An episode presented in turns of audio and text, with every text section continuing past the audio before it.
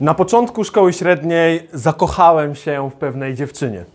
Miała niebanalną urodę i taki milutki, sudziutki głosik, przy którym roztapiałem się wewnętrznie.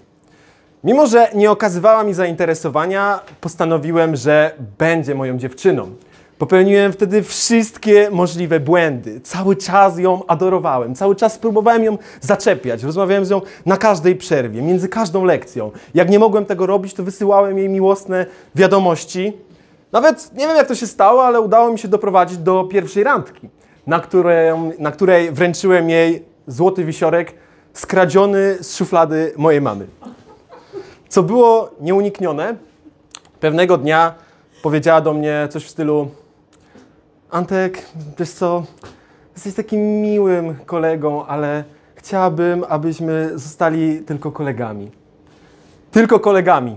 Tak, drodzy panowie, padło to zdanie i do tej pory, jeśli ktoś mnie pyta, kiedy mężczyźni cierpią najbardziej, to odpowiadam, że w dwóch przypadkach. Pierwszym, albo kiedy są przeziębieni, albo kiedy usłyszą te właśnie zdanie.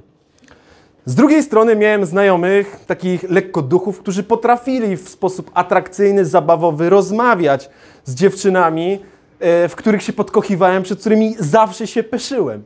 I postanowiłem sobie, że też tak chcę. Ja obserwowałem ich zachowanie i postanowiłem, postanowiłem sobie, że dowiem się, co muszę zrobić, co muszę mieć w sobie, aby, jak to mawiały moje koleżanki z klasy, stanowić zagrożenie.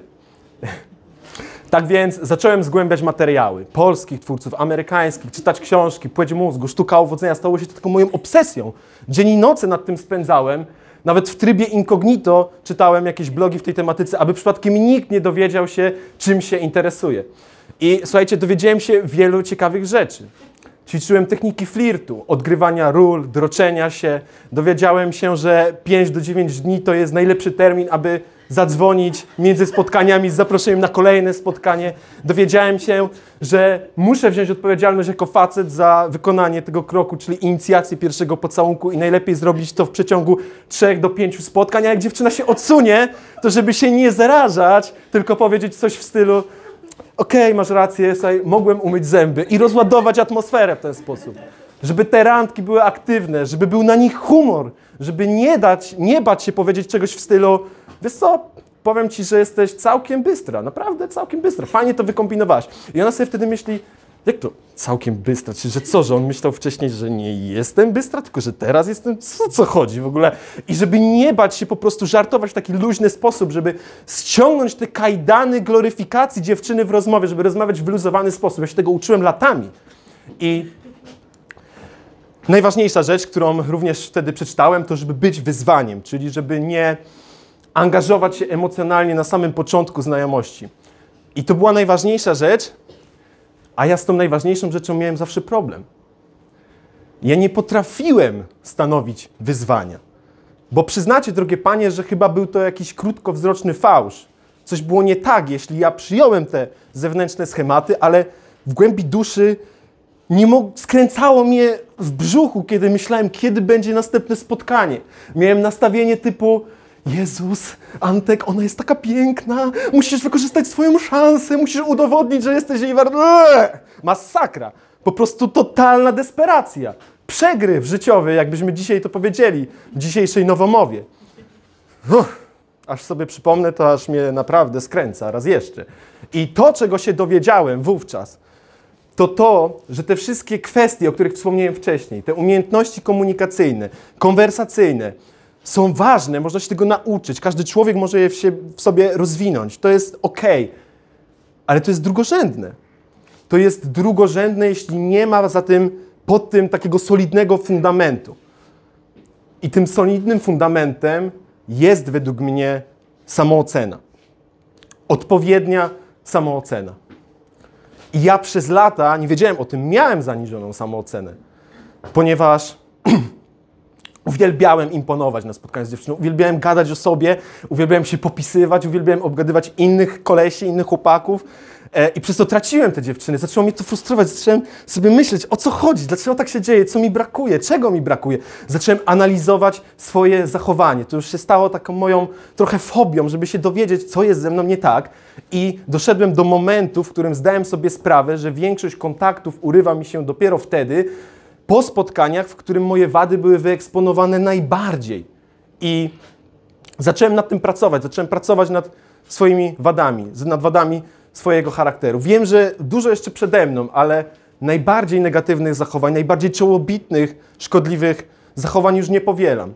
Wyzbyłem się także desperacji, co stało się możliwe dzięki temu, że stałem się bardziej siebie świadomy, że stałem się świadomy swoich zainteresowań, swoich predyspozycji, swoich naturalnych talentów, kiedy wykrystalizowały mi się życiowe cele, kiedy dobrałem sposoby ich realizacji, kiedy okrasiłem to wszystko ciekawymi hobby, dzięki którym umiem sobie tak w tygodniu zagospodarować czas, że nie jest to dla mnie problem, aby 4 czy 5 dni zaczekać bez myślenia o kolejnym spotkaniu.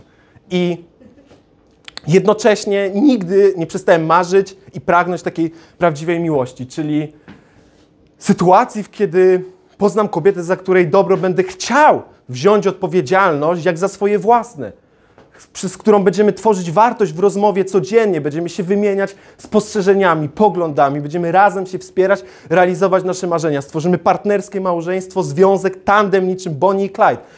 To jest moje marzenie i będę sam do końca życia, dopóki tego marzenia nie spełnię. I wiem, że wielu ludzi ma też takie marzenia. I wiem dzisiaj, że one są niemożliwe. Jeśli nie ma tej jednej rzeczy, jeśli nie ma tej pielęgnacji samooceny. Bo jeśli nie będziemy pielęgnować samooceny swojej, to nie będziemy w stanie pielęgnować jej u swojego partnera lub partnerki, przyszłego lub teraźniejszego. Bo chyba o to chodzi w związku, żeby poświęcić się za tą drugą osobę, żeby wzniecić u niej to poczucie wartości do maksimum. O poświęcenie za drugą osobę. Ale także o pracę nad sobą, ciągły rozwój, stały, którego nie ma sufitu. Tak jak ja to robiłem, kiedy każde kolejne odrzucenie było dla mnie treningiem przed kolejnym odrzuceniem i kolejnym odrzuceniem. Nie możemy się poddać w rozwoju, bo to jest pierwsza droga do zagubienia. I to według mnie jest cała prawda o poznawaniu kobiet, o poznawaniu siebie samego, o poznawaniu swoich słabości, o poznawaniu realiów prawdziwej miłości.